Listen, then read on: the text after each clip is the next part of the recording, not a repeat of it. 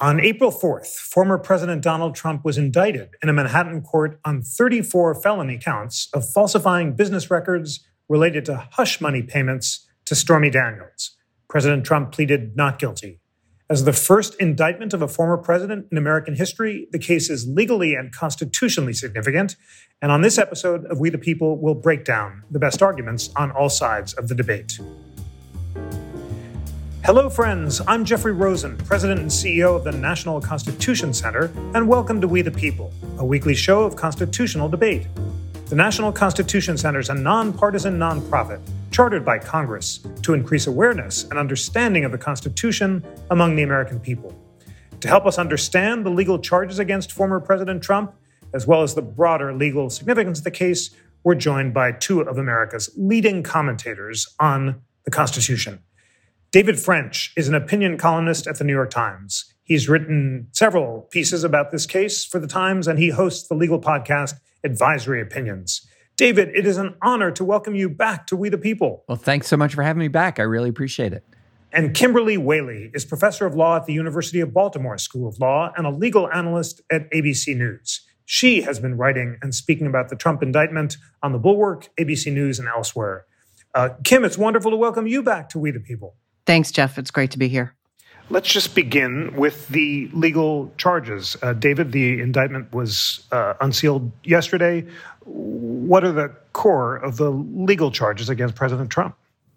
Well, there's 34 felony counts related to falsification of business records. All of those 34 counts are related to the Stormy Daniels payoffs. So, the way the story goes, Trump allegedly had an affair with Stormy Daniels in the in the weeks leading up to the election, she struck a deal with Michael Cohen, Trump's former attorney and fixer, to receive $130,000 uh, from Cohen. He used a home equity line of credit, I believe, to pay that $130,000. And then he received reimbursement over from between February 2017 and December 2017 from Trump and Trump affiliated entities totaling well over 130,000. There was a gross up for taxes and then an additional sort of sweetener on top of this. So he began to receive $35,000 a month or so for um, 11 months.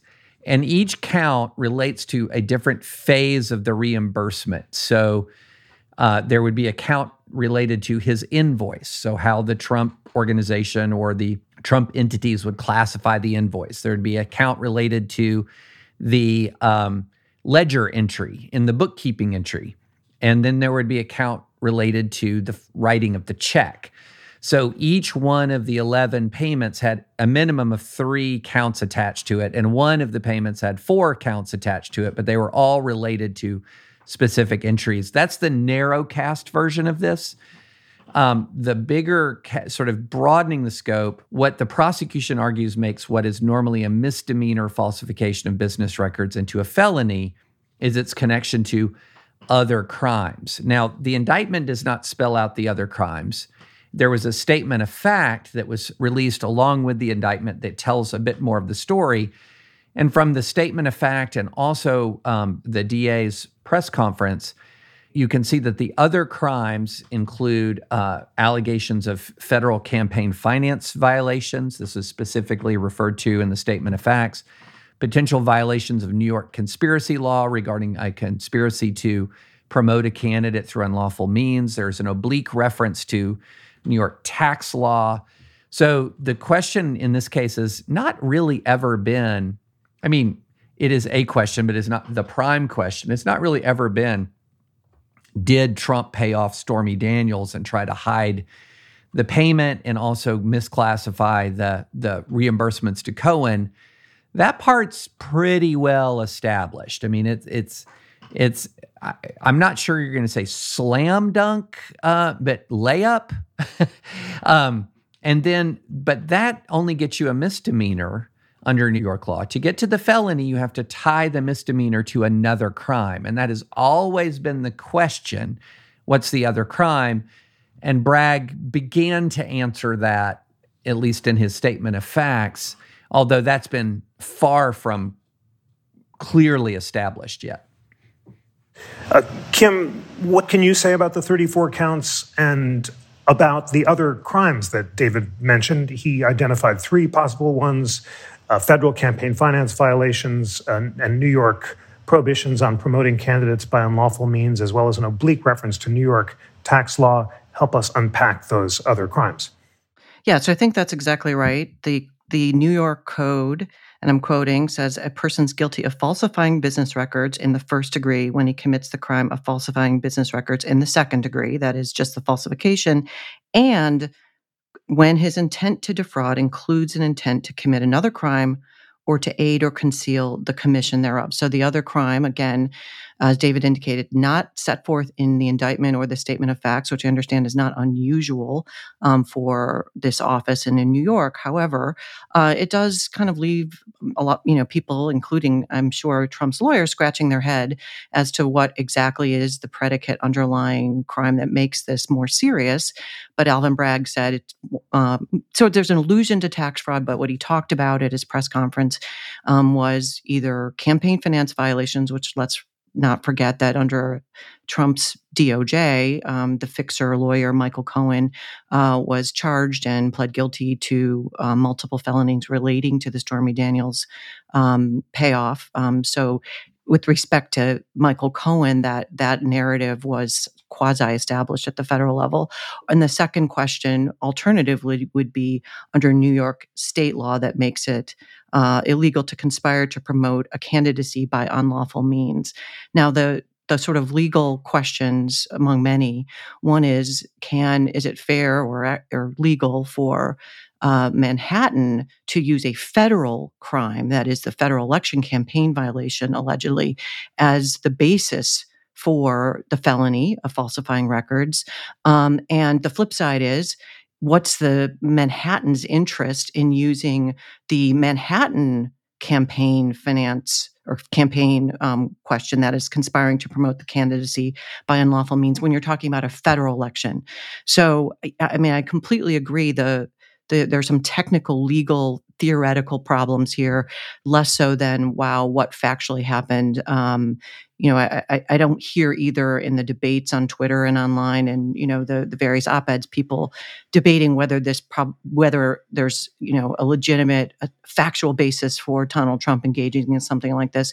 It's more okay technical problems with with the charging, and then the bigger question, which is, is this the right thing to do um, with a former president, given the stakes on so many levels? Well, let's dig into what Kim just called the technical legal question, which is uh, Is there a violation of federal campaign law in the hush money? Uh, David, it's an open, complicated question. Uh, tell us about the strength of that charge as you see it. Yeah, so let me kind of give you what I would see as the prosecution sort of best stab at this and and kind of quickly what the defense would say in response. And so, you know, the prosecutor would state, as he did in the statement of facts, that look, we know there was another crime because Michael Cohen pled guilty to one in Southern District of New York related to this hush money scheme. He served time in part for this. And so he says, there's your other crime right there. Michael Cohen pled guilty. Uh, in addition, even aside from the fact of the Cohen guilty plea, a fundamental factual question at the heart of any claim that this was a federal campaign finance violation is was the payment related to protecting Trump's position in the election or was the camp was the payment related to protecting Trump's position with his family? and if it was a hush money payment to preserve his reputation with his family, that's not going to violate federal campaign finance law because that's not a campaign contribution. Okay. But if it was intended to help his campaign, then that is deemed under the law a campaign contribution. And then this gets into the territory of an unlawful campaign contribution. So, as a factual matter, the prosecutor would say, well, look, as a matter of fact, Cohen pled guilty to a crime. As a matter of fact, there was also evidence that Cohen said that Trump said, hey, maybe we don't have to make this payment after the election. And that would indicate that this was related to the election and not to keeping this out, you know, away from Melania. So I put it this way in a piece that I wrote uh, the DA's best case is based on the facts. Trump's best case is based on the law. So what Trump would say in response is look, Cohen's guilty plea is not a legal determination that he violated the law. You cannot use Cohen's guilty plea as a legal precedent against Donald Trump. And in fact, if you look at the state of the law in this area, it's very up in the air. There was an unsuccessful John Edwards prosecution under similar facts when a donor paid money that was used to provide for John Edwards' mistress. Um, so there is a past prosecution of you know of of John Edwards, but again, all that you really have there is a district court determination allowing the case to go to trial. It's up in the air whether this kind of payment can be deemed a campaign contribution. There's not really controlling precedent on this point. And then moving beyond that to the New York state law, then the question is wait a minute, isn't all this preempted by federal law? Federal campaign finance law is broad. Um, it, it tends to regulate all aspects of finance of, of candidates and federal elections. And that New York conspiracy statute, what is the unlawful means for promoting the candidate? If the unlawful means is, well, the fraudulent business records, then that's a circular what's the the other crime is the underlying crime it starts to get a little bit strange if the other crime or the unlawful means is a violation of either federal or state campaign finance law well then the state campaign finance law is likely preempted by federal law. And the way i would help the analogy i've used to try to help uh, listeners understand what i'm talking about is if you are a political nerd, you might remember the Bob McDonnell case in Virginia. In the Bob McDonnell case in Virginia, he was accused of bribery in essence that he that a donor had provided gifts to him and his wife, very substantial, worth over $170,000. There were things that McDonnell was pretty well established that he did in response to those gifts, such as arranging meetings between his donor and people who would be favorable could could help the donor. And the question wasn't so much did these things happen, but did they break the law? And were they official acts within the scope of the bribery statute? And the Supreme Court 8 0 said, no, those were not official acts. And so that's a classic case where you have sleazy facts, but they don't actually add up to a violation of the law. And that's going to be, that's the, the strength of the Trump defense is not going to be, are the sleazy facts true? They got a hard time with you know, they got a lot of sleazy facts running against them. It's do those sleazy facts add up to a legally sufficient charge to merit this indictment? Kim, uh, David just summed up the arguments on both sides and said the central argument against the indictment on the law is that if the other crime is a state law, it's preempted by federal law. And if the other crime is a federal campaign violation, it may not have been triggered here if the payments were to protect Trump's family rather than to promote his campaign.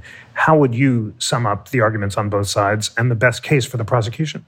Well, I would agree actually with David's uh, how he's laid that out. These are really technical arguments that you know it's hard for lawyers to wrap their minds around, um, let alone lay people that are listening. But the, the implications to just play it out procedurally, so they can move to dismiss the indictment altogether and wipe it out um, that would be a win. They could move to just uh, dismiss the felony piece of it and say, okay, we're going to go forward on just falsification of records, or we're, we want to have Alvin Bragg be forced to do that without this discussion of the rationale behind the falsification on these two legal theories that David laid out.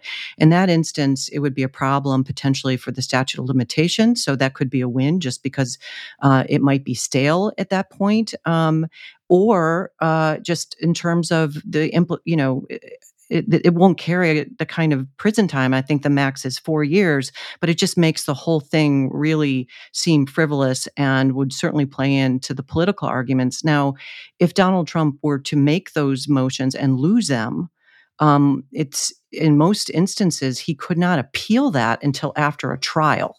So that's, I think, an important implication to keep in mind that even if this judge were to say, okay, these are colorable, as we say, these are okay arguments, they're thorny, they're difficult, you know, it's not decided either way. And let's not forget, um, you know, all of those 800 plus I don't know if they were all prosecutions, but but cases that DOJ brought against people that engaged in January 6th, a lot of threshold arguments.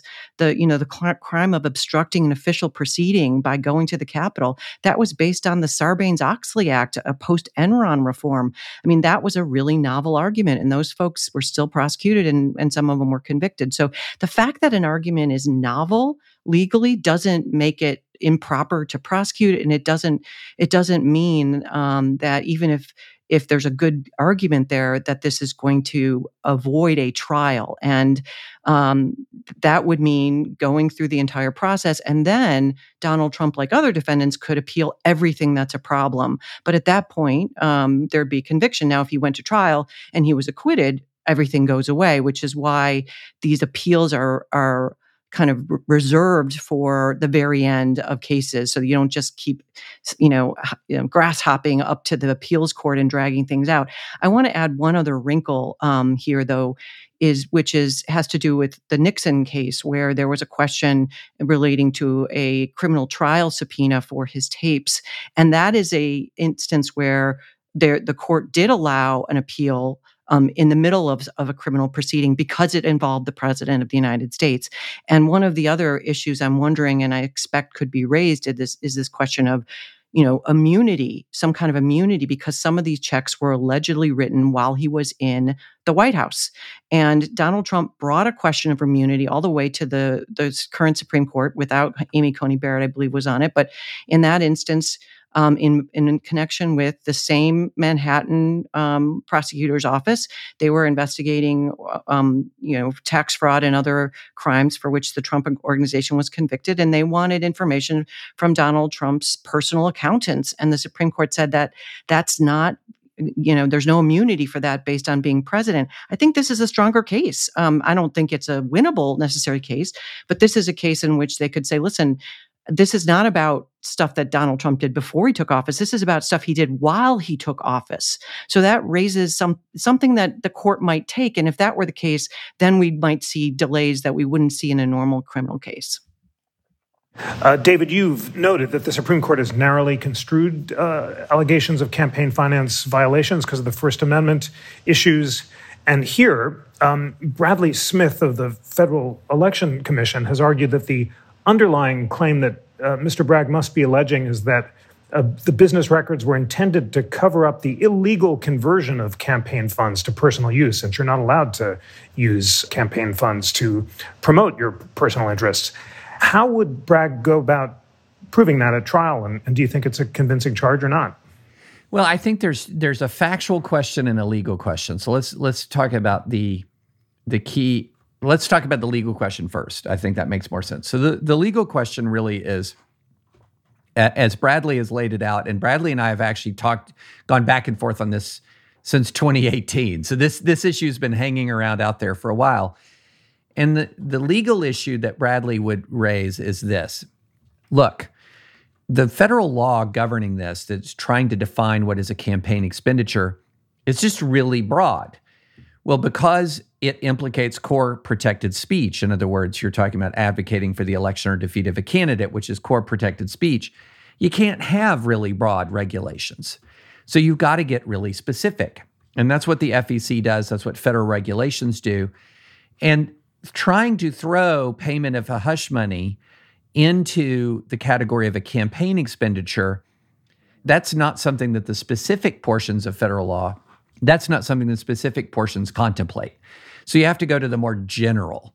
And that's where you've got your problem. You can't really have general regulations against expenses that just help a campaign that are outside of normal campaign expenses because there's lots of things that you could do to help a campaign, like buy a new a nicer new suit than you would ordinarily get or settling a piece of civil litigation maybe a few months before you would ordinarily settle it and these things get really difficult to parse out and the first amendment is just going to really put the thumb on the scales of more individual liberty here and so that's why smith made an argument some time ago that Michael Cohen pled guilty to something that just wasn't even a crime. Like it just wasn't even a crime. It's not a crime.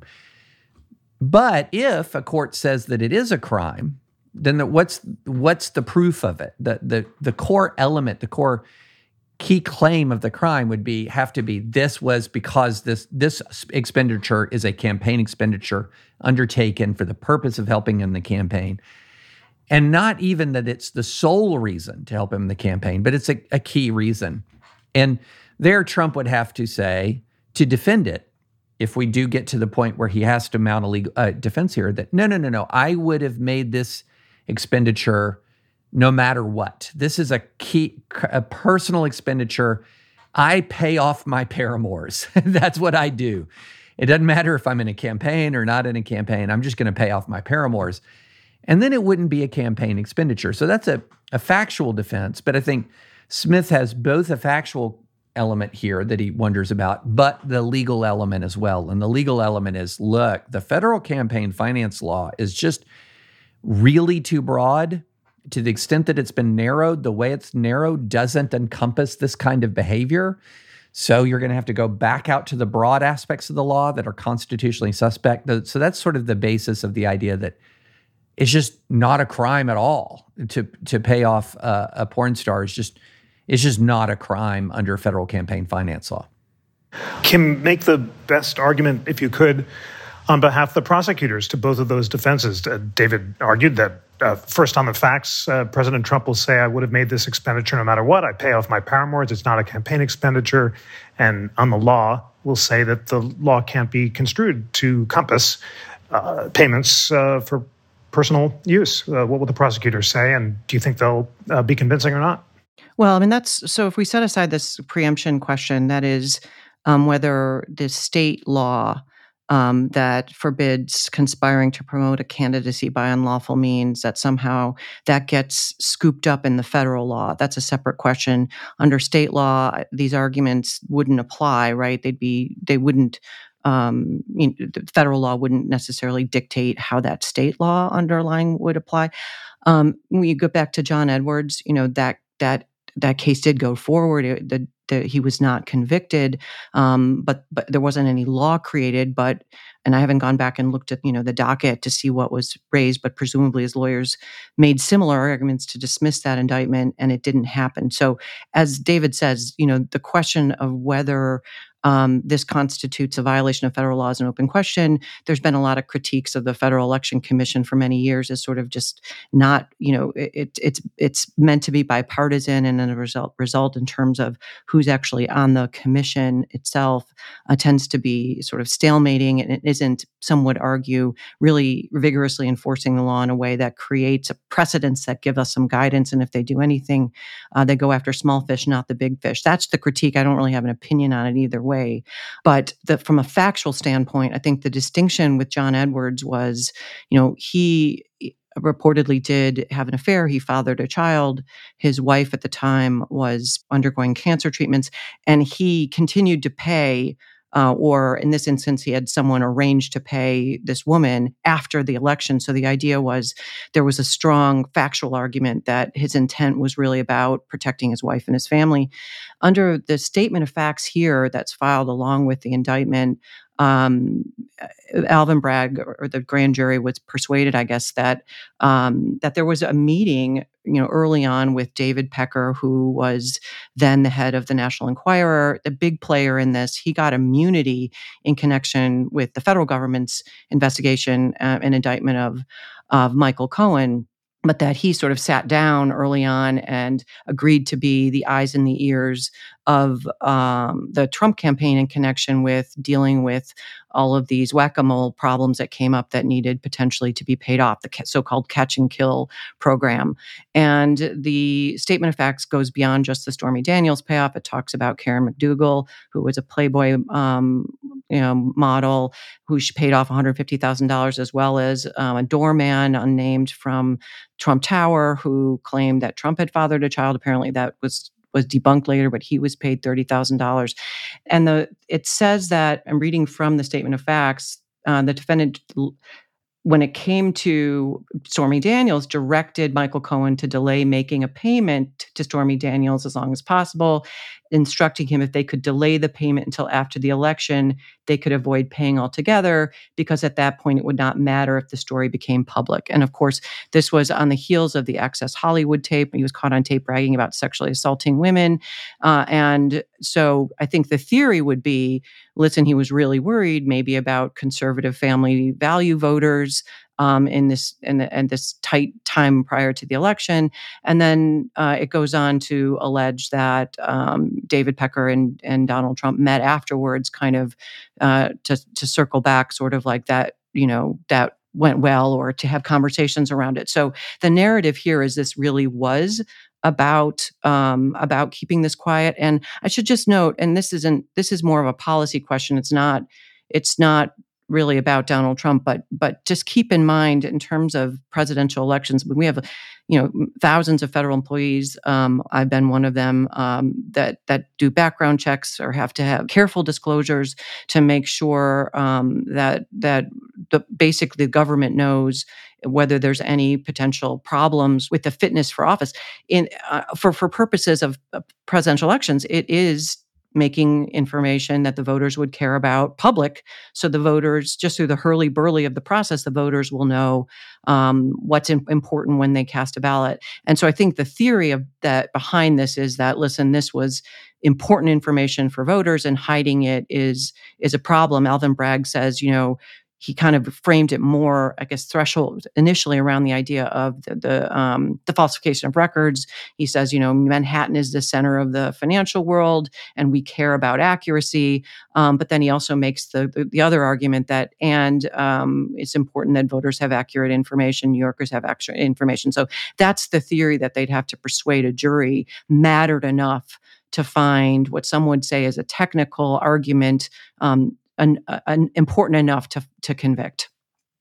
David Kim just noted that the statement of fact alleges that uh, President Trump's meetings with David Pecker to pay off uh, Karen McDougal and the Trump doorman, as well as Stormy Daniels, and his statement to Michael Cohen to avoid payment after the election both support the charge on the facts that he was trying to influence the election. Uh, do you find that statement of facts convincing or not? And do you think a jury might find it convincing or not?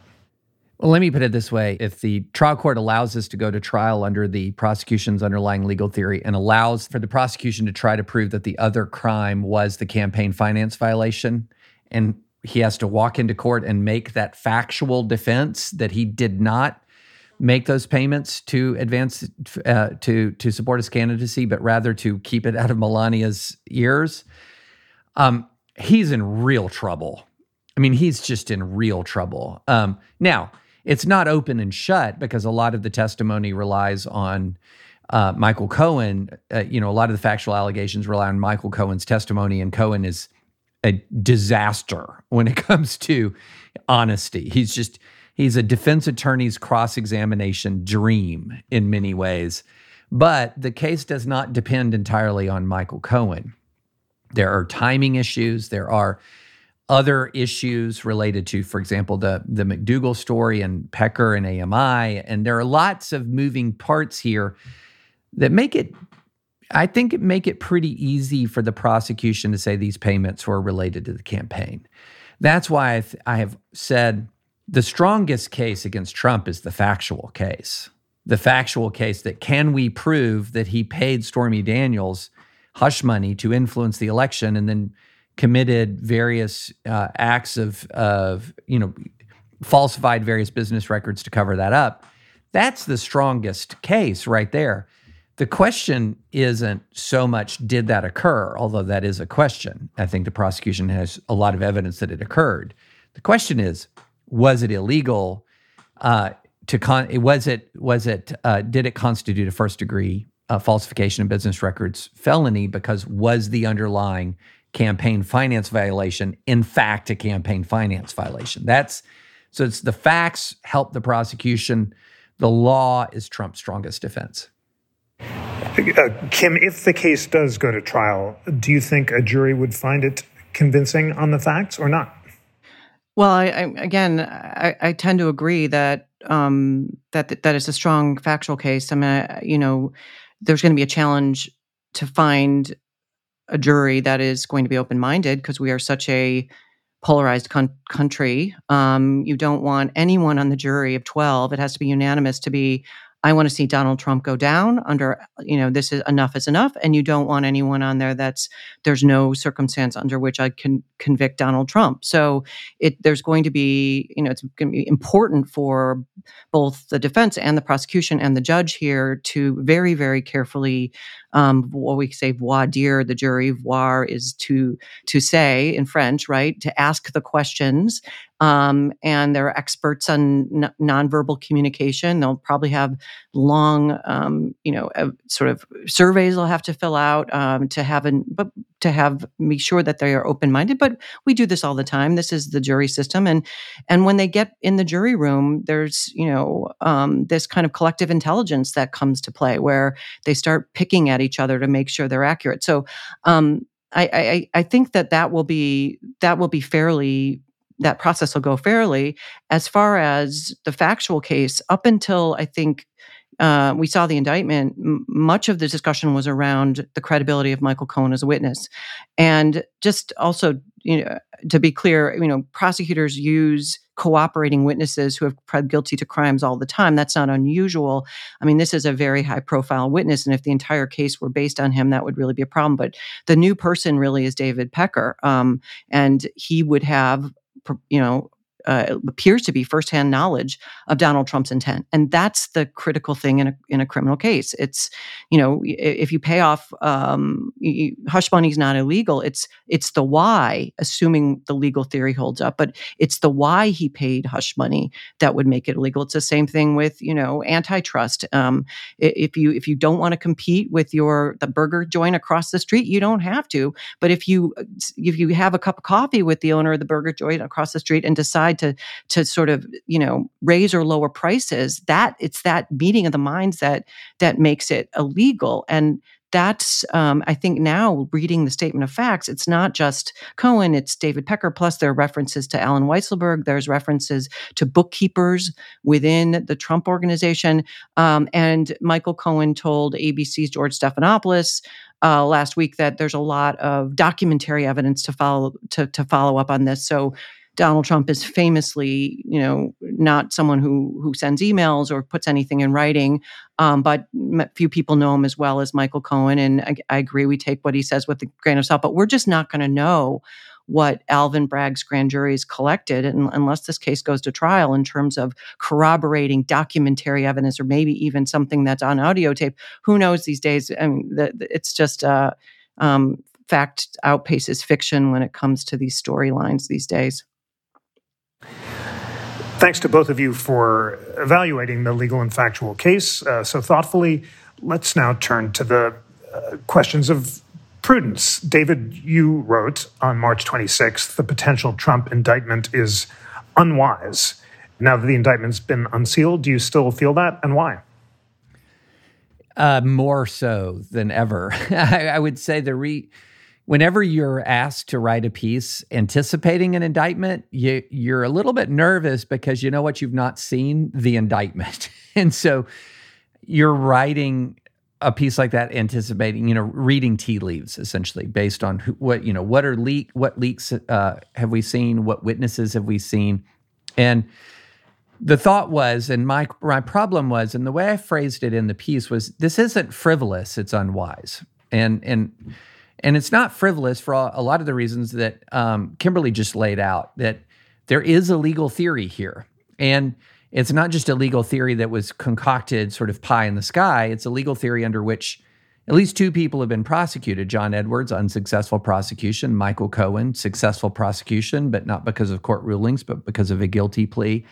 So this is not a frivolous charge. In my view, it's unwise for many of the reasons that I've just described about the ambiguity of the law, the sort of bank shot aspect of the case where you're trying to tie a what I would say is a pretty well established falsification of business records misdemeanor to another crime that n- not any one of the other crimes is what I would consider to be a neat or clean prosecution at all. It's a it, it's a difficult case to make. Now, prosecutors bring difficult cases all the time. There's no question about that.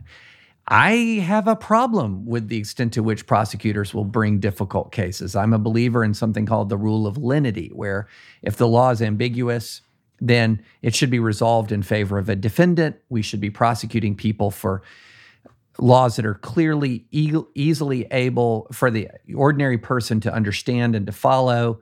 Um, and I to show a contrast between this charge and what could be coming with Trump that I think easily fits within the construct of a straightforward prosecution. Let's just talk about Georgia, where you know Trump is on tape asking for 11,780 votes and then not implying that the Secretary of State of Georgia could face a criminal uh, prosecution if he didn't deliver the votes, but coming very close to explicitly threatening that there could be a criminal prosecution of the Secretary of State if he didn't come forward with the votes. And then there's a Georgia statute that prohibits solicitation to commit election fraud. I mean, that's just straightforward A, then B, then C. Very straightforward. Same with mishandling classified documents, same with obstruction of justice tied to the mishandling of the classified documents. There, it's all straightforward. Here, it's I would classify it as a double bank shot. And I don't like double bank shots for anybody, including former presidents who are not above the law, but they're not below the law either. so I would be uncomfortable about this prosecution for anyone, including a former president. Kim, do you think that the prosecution was wise or not? It's really hard to to say. I mean, I I think that there is a a good faith legal basis and factual basis for bringing it.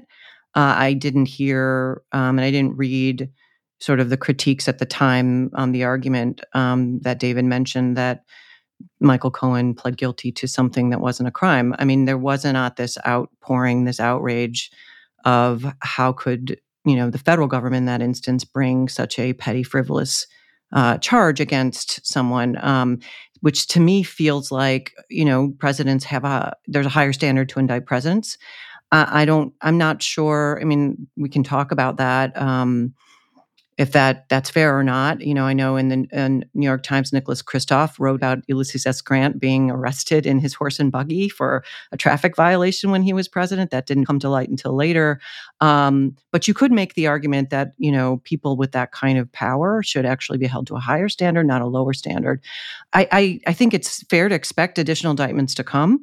Um, I hope there wasn't any coordination. That's problematic. If the various offices, just for our listeners, Manhattan is not you know, the Manhattan DA, Alvin Bragg, used to work for the Southern District of New York, the Justice Department, but now he does not. He's not part of the federal government. Um, so this was a determination made by an elected official in Manhattan and a jury of Donald Trump's peers, that is the grand jury, individuals within Manhattan, and he will be tried by a, a, different jury, a petit jury, a trial jury, if it gets to that point of his peers. So that that to me is that their discretion and the legal the legal process will play out as to whether there's sufficient evidence and, and a good enough legal theory to convict. And likewise in Georgia for for Fani Willis and the the uh, Fulton County DA. I mean, that's a local decision in the state of Georgia. The difference legally between the two, and this is my next book I'm writing about the president's pardon power, is you know a Republican governor could could pardon Donald Trump in Georgia. Um, presumably, that would not happen in New York, and there would be, I think, pressure on given the Gerald Ford precedent of pardoning Richard Nixon. That was prior to any indictments. There would be pressure on any president, including Biden, to do that if if if the federal crimes were to ultimately follow. One thing I should say though is, you know, one one thing this has accomplished for better or worse is the shock of indicting a former president is over. Um, that that will be in the rearview mirror. We have a very short attention span in terms of shock and awe as well as the news cycle. And so if if it if Jack Smith does actually indict for much more serious offenses relating to Mar-a-Lago and January 6th. And of course, there's also a third a third investigation ongoing about the Truth Social um, initial public offering and whether that was illegal. The DOJ and the SEC is looking at that as well. So there's three criminal investigations ongoing.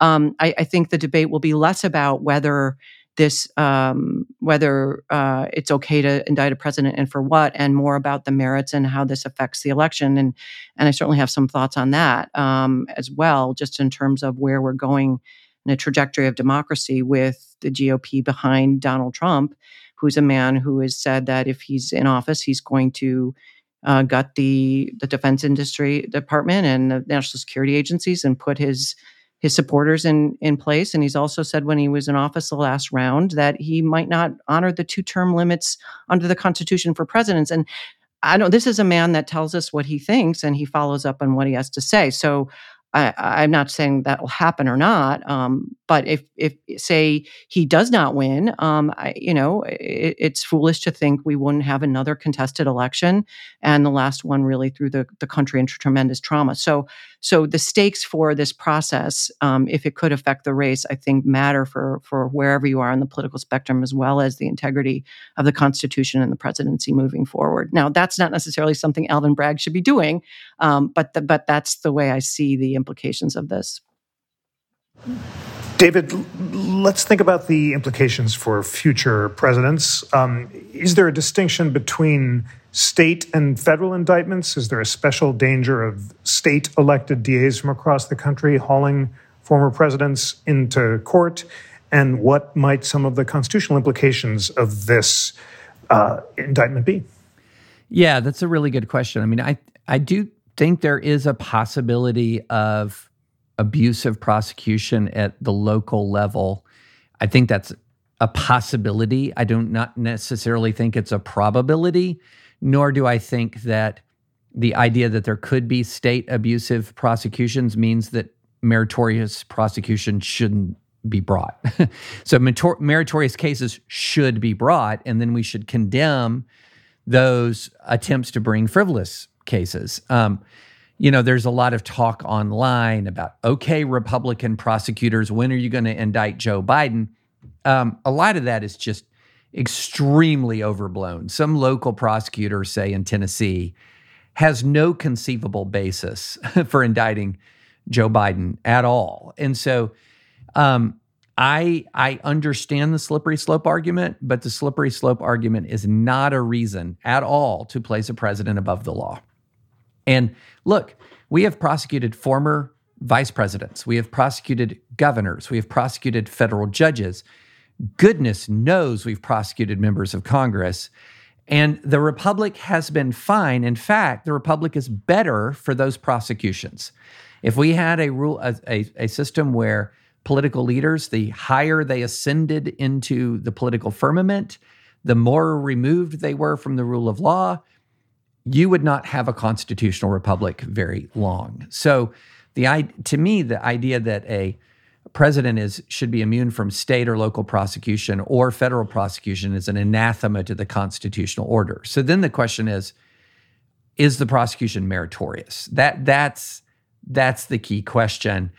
And as I've been, you know, looking at the various Trump um, investigations, the Georgia investigation, the Jack Smith special counsel investigation strike me as extremely problematic for Trump. Extremely. Now, doesn't mean an indictment's coming. You know, and let me, if I can just engage in some dime store psychology for a moment that is worth exactly nothing. Um, part of me wonders if the widespread sort of side eye that I'm seeing kind of across the political spectrum about the uh, Trump indictment in Manhattan. You're seeing a lot of people on the left who are no fans of Trump saying they're not so sure about this indictment. I'm no fan of Trump, even though I'm not on the left. I'm no fan of Trump either. I I don't I think it's unwise. I wonder if that's raising an additional barrier for Fani Willis in Fulton County. Uh, I want her to look at the facts and the law and indict if the facts in the law indicate an indictment that would occur for anyone else. But I am not nearly as worried about abuse of legal process as I am worried about the effects of exempting a president from legal process. Kim, how do you see the various prosecutions? Is there a greater danger of abuse at the state level from elected DAs, and uh, do you think that the standard for indictment of former presidents should be higher or not? Well, uh, you know, I also was an associate independent counsel on the Whitewater investigation. There was, you know, $80 million um, spent on that under um, the late Ken Starr, you know, Brett Kavanaugh, others were on the team, brilliant, brilliant lawyers. And uh, there were, I think, 15 prosecutions and they were serious, but nothing relating to the Clintons. And I just use that as an example of, you know, prosecutors are bound by not just the law but the facts. So, uh, you know, the idea, um, the argument that well, prosecutors can come up with anything uh, and find a reason to prosecute. We have an independent judiciary also in this country where judges at the federal level are there for life. They cannot be um, in, uh, except by impeachment. They can't be fired. Their salaries are protected. Uh, at the state level, there are there are elections, but you know, in this moment, still, and I think it's a, something for our country to be very proud of. Our judicial system has its faults, particularly if you're low income in this country and can't afford good lawyers. But but due process does make sure that there there are standards that are met. There are procedures. There's evidentiary standards. There's burdens of proof. So I think it's unlikely that this is going to end up sort of this ping pong. Anyone starts running for office, and then you do a whistle stop through Wyoming, and the next thing you know, you're being hauled into a criminal court there. I also think that there would be, you know, a lot of political pushback, as there should be. Um, people don't want that. Uh, this is a different. This is just a different animal and i hope it's the last time in my lifetime we deal with this i mean the reason we're in this constitutional quagmire is not because of the let's be clear the manhattan grand jury as presented evidence by um, Alvin Bragg and his team, it's because Donald Trump um, engaged in a lot of sort of norm breaking and problematic behavior that has has pushed the guardrails of democracy in many, many, many ways. Now, maybe that's a good thing. There'll be a correction. It happened after Watergate. Um, lots of legislation to shore up, um, shore up some of these uh, guardrails didn't happen under the the first few years of the Biden administration and Democratic Congress. In my view, on that's unfortunate. But I don't think I don't think we're going to see you know just the floodgates open where it becomes open season because the facts and the law won't allow that prosecutors to do that. Those cases will get thrown out. Well, it's time for closing thoughts on this great discussion. Um, David, you also wrote a piece right before the indictment saying the rule of law depends on the Republicans, um, and that uh, accepting the judicial process would be crucial to sustaining the rule of law. Uh, do you still feel that? And how do you see the scenario moving forward as we face the possibility of multiple indictments? What is the best way to preserve the rule of law? Well, the rule of law depends on substance and process. So, in other words, just laws and just processes. And if you feel as if you've been charged unjustly, you don't get to opt out of the process. there is a mechanism for defending yourself against laws or against uh, prosecutions you feel are unjust. We have a process for that. And the point that I was making in that piece is immediately after the Trump ind- indictment was announced, you began to see some really disturbing commentary from very prominent people. Um, you saw uh, Tucker Carlson saying, "Well, you don't want to, you know, you don't want to be giving up your AR-15s now." You had Glenn Beck on Tucker Carlson's show saying, "We're going to be in a civil war. We'll be at war with each other by 2025 or so." You had this uh, presidential candidate Vivek Ramaswamy saying a national divorce is coming. You had Ron DeSantis saying, "I won't assist in extradition," which is actually not his call to make. and all of these things are where you see Republicans who are angry at the substance, essentially saying, well, we may opt out of the process. And that is fundamentally opposed to the rule of law. So I believe the charges were unwise, but you know where you contest charges that you think are that lack merit, you contest them in court. And I was very disturbed to see Donald Trump call out the judge, call out the judge's wife and family. I was very disturbed to see prominent figures sharing pictures of the judge's daughter online, that that is a raising the specter of of threats. And we know that we Jeff, we know the environment we're in. We know the environment we're in. And this is a time when responsible leaders call for calm and call for people to respect process. And as I wrote, there's a reason why defense attorneys say we look forward to vindicating our rights in court rather than saying we're glad the public is arming itself, right? Because the process demands that we comply with legal procedures and contest this in court. And I'm very worried, especially post January 6th, not so much of a mass rally attacking a Manhattan courthouse in the way we saw in DC, but I'm very worried about things like lone wolf violence, like we saw after the Trump search warrant when someone attacked an FBI facility outside Cincinnati. That's what worries me. The process demands that we comply with the legal process and test this in court. Um, Kim, last word in this important discussion is to you. How do you see the best way of preserving the rule of law moving forward? Well, there are 400 million guns in this country, and, and we can't ignore um, that there is, uh, you know, the FBI has identified domestic terrorism as the number one problem. So, so that that I agree with that. It's very serious business to start attacking the process. And for for people that are are listening, um, we're so polarized. I, I, was very taken by um, Judge Michael Luttig's conversation recently on a podcast. Of course, he was an icon of conservative jurisprudence, a protege of Justice um, Antonin Scalia. Uh, he tweeted, you know, when he when he was told by someone within the White House that he knew that Mike Pence was being um, courted by uh, John Eastman to not certify the election, uh, he tweeted that, that it would be unconstitutional, and some say can can take some credit for for saving democracy on that very thin um, in that moment where we were hanging on by a thin reed. Um, but you know, he he would say it is time for the GOP in particular to come forward uh, and stand behind the rule of law. It's not up to the Democrats at this point. Um, and, and, he used this phrase that Americans are in a quote catatonic moral stupor.